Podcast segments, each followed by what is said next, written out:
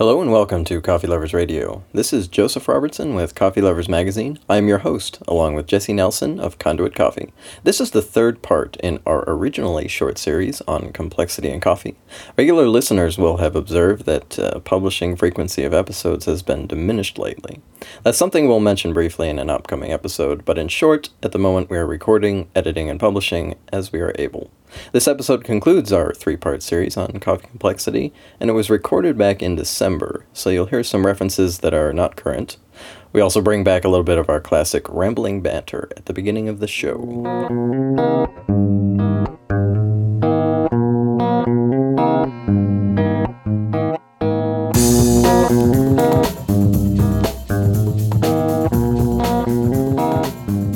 Hello and welcome to Coffee Lovers Radio. Uh, I'm Joseph, sitting here with Jesse, and we have Sean, Sean Coffee Smith Leave Hello. has joined us on the show today.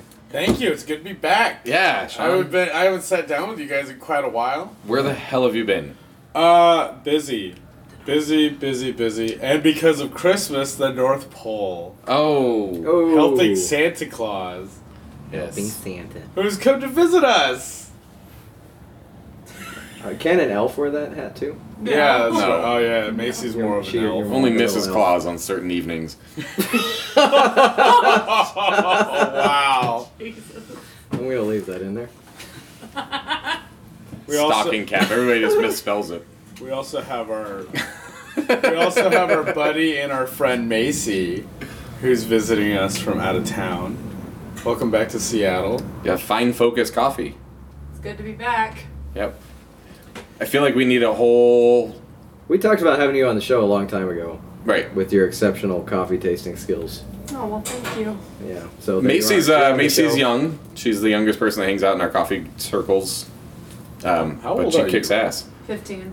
Yeah, 15 years old. 15 and years she old. has won several competitions in the coffee community from The cup- AeroPress competitions, Cup tasters. cup tasters.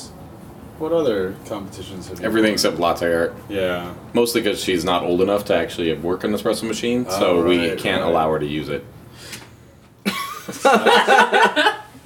And you can't drive either, huh? Yep. No, I'm just I, I can, No. but I. I Oh, but, oh no! I, Yeah. Only in Utah. I can I can make a latte. I'm just not allowed to. Like Chuck Norris. right?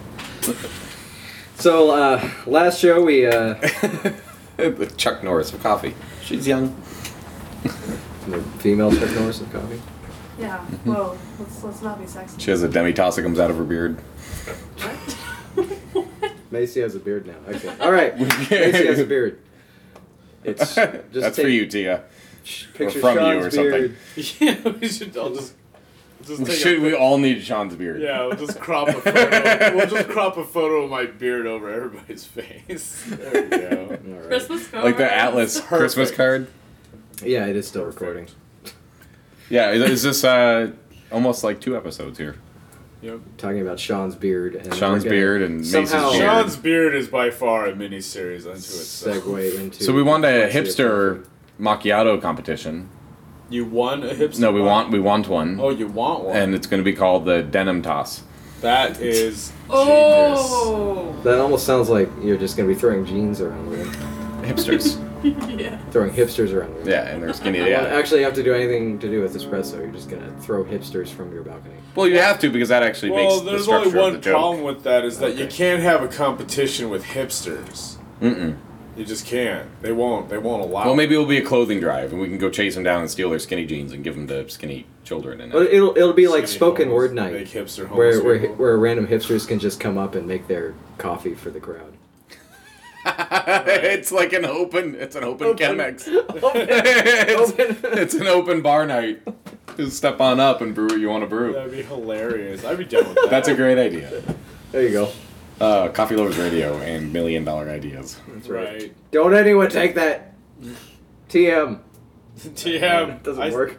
I yell TM. I know. It counts. I declare bankruptcy. Uh, but uh, let's see. Good episode. it is. What are we Yeah. drinking and why? We are drinking the Nekisse, the Ethiopia Nekisse N2 from uh, the producers or 90 Plus Coffee. and uh, we roasted it. Conduit roasted it, and it's delicious. It's very light roast. It's very, very delicate, but has so many layers of. I think this is a fantastic example of coffee complexity. Before we had talked about, I think we had talked about the Costa Rica in both the previous ones. Probably we talk a lot about that Yeah, coffee. We did. Um, and now we're on the Nekisse. Yep. Nekisse is amazing. Yeah. It is. I mean, what's fascinating about this coffee is it's they're high end producers that are working on just taking the most beautiful beans they can find and adding levels of sorting and processing through the you know where they dry the cherries and, and remove the cherries. Um, really getting down to the science of how all that works and how it tastes and and they've done a lot of experimentation with the whole processing methods that they use. Yep. So it's really interesting. It's uh, it's not cheap, but it's it's worth it. I mean, it's a really great brand to be involved with. Um, yeah, Zach and Steve Holt, and those guys are all so great. Steve Holt! Steve Holt. This this is one of those coffees that when people have doubts about coffee quality and how in depth and diverse this industry can be, this is that type of coffee. You have it standing next to another coffee that people may have come grown accustomed to, and it will alter their perception of the coffee. Yeah. First sip. Well, it's that it's one of those coffees that defines the difference between a morning routine and some culinary adventure. I mean, you have to put a lot of effort into this, and it's taken me several tries. I mean, a, a lot of tries, I should say, of coming up with a Chemex recipe. My favorite way to brew manual brew coffee. Coming up with a Chemex recipe that works, that showcases the delicate nature without under extracting it or over extracting it. You know, um, there's so much to be lost with messing up a little bit of that brew. You know, so that's that complexity. It's it's it's an exceptional coffee, so the density is there with the layers of flavor, but then it also um, it's such a light roast that it's finicky. There's a lot more fines that come off the grinder um, just because the beans are so much harder. They're not as soluble, so the water doesn't soak into them in the same rate that they would for anything that's darker roasted.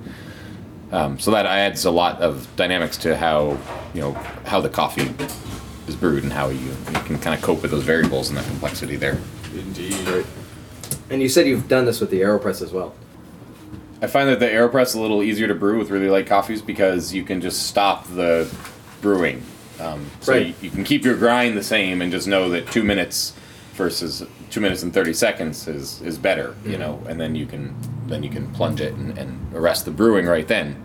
Chemex, V60 and stuff, you're really you know you rely on gravity, so How does your experience with the tasting of this coffee on the AeroPress versus how you made it on the Chemex, how does that compare? Um, I kind of prefer the Aeropress a little bit. It seems to be a little bit sweeter. Um, it cools a little bit. The the Chemex has a little bit of dryness, kind of the white grape dryness in there that the Aeropress didn't quite as much. Um, but you make a lot more with the Chemex, which is why I chose that for three of us to have cups today. But um, yeah, took a lot of practice though. Cool. Yeah, Um, I, I had to add that I feel that this is probably some of the finest roasting Jesse has ever done that I've tasted. Hands down. Like, I've been making pour over. You hooked me up with some a little while ago, and so I was making some at my other job, and also at home, I was doing pour overs. And just a really nice window range of flavors from Yeah. uh, I was doing everything from 16 to 16.1 to 20 oh 17.1 up to 21 water ratio to coffee with a pour over and That's a big range. it, it's huge but it's phenomenal what flavors were coming out Right. from the more lighter ranges for more water i was getting really light fragrant notes of strawberries and just soft hints of like sweet bread Yeah, and honey. and honey like a- and then on the you know as the with the deeper concentrations that bread would come out almost coming out like kind of a sweet syrup and waffles Yeah. and it was just I get baklava. commented on uh, waffles as well. So I was thinking that before you started saying this, but on this cup, I've been thinking baklava, like it, like mm-hmm. layers of puff pastry with kind of honey on them, and that it, you think about this coffee and you think about, okay, well, it's light roast, Right. And then you get the you know first layer of kind of that that sweet lemon and that breadiness floats in there, and there's these really delicate pieces. Of You in say there. baklava. I want to continue this Mm. podcast at Mr. Gyros. so this is this is um, a podcast going around to the favorite restaurants and remind us We're of just these. talking about coffee and, and our favorite. Drink one cup and go to ten restaurants, and when we well, just to refresh do that. when we started this this whole series um, which will probably become even more. I mean we're doing kind of a three part here right now and this is the third part. But it, it all started from that uh, that one article that was kind of talking about this comparison between the complexity of coffee and wine. Hmm. um, that was in i don't remember what website that was. I probably should because we talked about it. But anyways they had come to the conclusion that uh, you know complexity was fairly even. But um, I'm of course biased towards the coffee, and I don't know as much about wine, but I do know that the preparation of coffee, as we're talking about it, is is vastly more Right. complicated than the preparation of wine. Yeah, I'm Uh, not a sommelier by any means, but I do have a small wine collection at home. So I, I do buy bottles of wine and I just don't drink them. And usually my I've found that for me wine is easier to taste because Mhm. it's the This- process that goes into creating wine creates a liquid that is denser by parts per million than coffee generally. And on top of that, the flavors tend to be more well defined and vibrant. Where a coffee palette, I feel like, takes time to develop. yeah, it's a narrower spectrum. There It's might be more flavor compounds, Right. but they're on a narrower Right. spectrum. And coffee tends to produce way more carbon dioxide and nitrogen than wine does in the process. Right. And so, and those are two particular uh, elements that are flavor inhibitors. Um, they block our they block our ability to taste. And there is more of that in coffee than there is in wine. And so that reason alone is one of the biggest challenges for any coffee professional is knowing that you're getting into a product that is also almost sabotaging itself. And so mm-hmm. that's why these methods that we're constantly playing around with and constantly experimenting are so important because Right. you just jump into it. You don't know what's going on. Right. And that's the thing when you get to brewing too, is it's so much more dynamic. Like you said, prepping, you know, a glass of wine is a lot less than has a lot less to it than pouring doing a pour over with and the simply Chemex. But just just replicating like you go to a wine tasting and you taste some wine. Right. Well, okay, buy the bottle, go home, pour a glass, and you're gonna have pretty much the same experience. Right. But you go and have a fantastic coffee at a cafe, Right. unless you like really know what you're doing, Right. you're probably not honestly not going to be able to replicate that right. experience. You can go back there the next day. There's another barista or another Yeah, method, might even or change from day to grind day, is yeah. off, or just your preference Right, and just the tasting preference. and the coffee changes. and Um, the weather complete- I mean, so the changes. timing, that's the other thing with coffee is that the timeline is much more compact as far as how these changes Oh, happen yeah. than wine. You know, so something that's three days out versus four or five or ten Right, days out. right. You know, so all of a sudden you go on vacation for a week and you come back and your coffee's three weeks old. It's going to be a completely different cup of coffee than when you left. Right. Um, and it's going to I, brew uh, differently. I mean, it's going to you know degas differently. It's going to take. I, still don't think I've ever had a source of Three months coffee ago. ever last three weeks.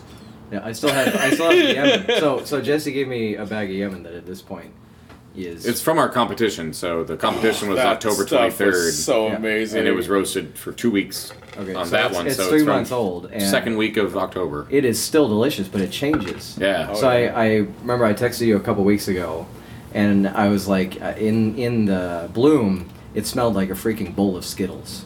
oh like wow. that, not even exaggerating, like bowl of Yeah, Skittles. Yemen. yeah, the like bloom. two months old. Right. And tasting it, it was it was so delicious. And now it's it's a different aroma, but it's still Right. delicious. Just You texted me, it was like just a cinnamon bomb or something like that, Yeah. right? Like just Yeah. pumpkin spice, and Um, like a I glitter bomb. I don't bomb. think every coffee is gonna do that after three months, but No, and that's the quality of the green coffee. I mean, that's that complexity that we've talked about in the previous episodes of just and and the uniqueness of, of Right. the the variety, the origin there is just different, unknown, really. right. Um, so, from a from a kind of a practical perspective, uh, from a consumer's perspective, can we look at like the different types of roast and how how that affects like complexity in brewing? Like Yeah, I think the biggest thing to consider when you're brewing coffee for anybody, but if you're coming at it in the most simplest terms, is that a lighter roasted coffee is going to be less water soluble. They're going to be denser beans, and a darker roast is going to be more water soluble. And so that's you know how how the coffee absorbs it and how quickly really determines how it's going to brew. So if you have something that's more water soluble in a darker roast, medium or darker roast, then that water's you know you're gonna it's gonna interact with the with the coffee and the cellulose quicker and it's gonna extract that coffee quicker. So you don't need as fine of a grind necessarily. You don't need as much time you know and those kind of dynamics you can change. So if you go and you're struggling with your chemex because you're discovering new light coffees and you go pick up a bag at neptune and you're trying to figure out why your chemex recipe doesn't work. It's just because that coffee's lighter and you might have to either um, you know tighten up the grind a little bit or put you know the different uh, uh, flow rate brew rate.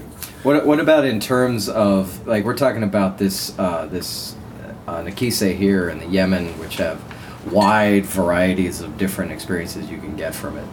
Like how how does how does a, a light roast versus a, a dark roast versus you know different origins? Uh, how do, how do those play into like the types of or the amount of complexity that someone can discover in their own cup of coffee at home? That is a it, it's exactly actually- what you said right. it plays a role in it there. plays a role. right i mean that's the thing and, and, and you get a coffee and you wake up and you want you're craving a flavor just like you'd crave some pastry or something like that you know and there's certain coffees and flavors in there um, this conga this, Right. this ethiopian i've been craving that ha- half of what we do really revolves around the cupping to kind of give us a base of what we're going into Right. you know and um, there are there's kind of this half and half concept of we know what flavors we're getting into and we know what flavors that we can create but then there's also this part where we don't there are some parts of the bean we don't know about and we don't know precisely what flavor will come out of it. Um, for example you roast a bean heavy enough they'll all taste the same right. I mean? Because you're tasting burned sugars you're Right, tasting, you're tasting or burned burnt- dextrose. And you're removing through that for cooking process through that cooking process the complexity gets smaller and smaller in the window because you have different elements of the bean being cooked Right. out but it's more forgivable Right. in brewing as far as being able to come up with a total dissolved salad Right. sa- salads Total dissolved salad. salads That's Salads. ano- That'll be another April Fool's thing. we- We'll make some what's the tds of this i don't Right. know ranch Can you draw that, please? yes we're just going to be looking through an electron microscope to see a ranch valley bottle like no way way changing the game. But um, especially when, uh, one of the reasons why light roasts have taken such a prominence and such a trend is that it really is, in the in, in my humble opinion, it really is kind of this big, huge Western frontier for coffee professionals. Uh, lighter roasted coffees are not as old as other recipes or other roasting profiles that have developed in this industry over the years. And so now it's almost like this huge undiscovered country over the last 10 years in particular. right The people are like, especially for the vast majority right, of there and was, people in there was America. a, there was a time where people would experiment a little bit with light roast, but overall, uh, sweet and vibrant flavors were almost considered a defect because the majority of the industry was just so prone to chocolate and earth tones. Right. and, well, and when you're you know, brewing it in big batches or you're pre-grinding it and Right. shoving it into cans, that light roast and those dynamics are lost. right. Well, A lot of them also, I think that uh, I mean it's pretty apparent that the uh, growing and processing, like the efforts put into there, have a huge, much more noticeable impact, of course. Oh, on lighter roasted coffee, Right. And the fact that those things, uh, in a broad scale, are improving around the world. oh yes, Right. Absolutely. Well, and that's the thing too, the quality too. So roasting Yeah. light roast like this Nekisse is very laborsome for us to roast. We have to. I mean, it's expensive, so we're very concerned about it. But you're on it every 30 seconds. There's little fluctuations in there. There's a lot of stuff to pay attention to. When it's real cold and breezy outside, that it changes the airflow as we're roasting it. Um, whereas, you know, so a light roast with this kind of coffee really takes a lot of effort to stay up on it. Whereas you have a dark roast and you're just trying to get to that that Right. area at the end. I mean, you Trying to get to the bus stop. right. you know, you don't. There's not as much that goes into it. So labor wise and and BTU savings and things like that. You know, for these big companies over the last decades, they saved a lot of money by not paying attention to light roasts and those Absolutely. little dynamics. Um, And so it's one these artisan roasters like Right. ourselves and everybody one else. of the that's beautiful things, uh, getting back to the farming, is that the coffee industry, as far as an agricultural uh, field goes, didn't field agriculture. no, um, it I don't know. We're gonna have to have a row about this one. it is one of the few industries that is in the process of constantly updating itself, reviewing itself, and reinventing itself. Uh, there is no, especially when it comes to farming, we live in a day and age where agriculture is really hit and miss on so many levels. Uh, livestock agriculture, for example, I mean, water treatment hasn't been updated in over 60 years where we look at water treatment on coffee farming level, you know, we're starting to see regions starting to develop really efficient water treatment facilities in, you know, which is Yeah. giving them second class world status. That is amazing.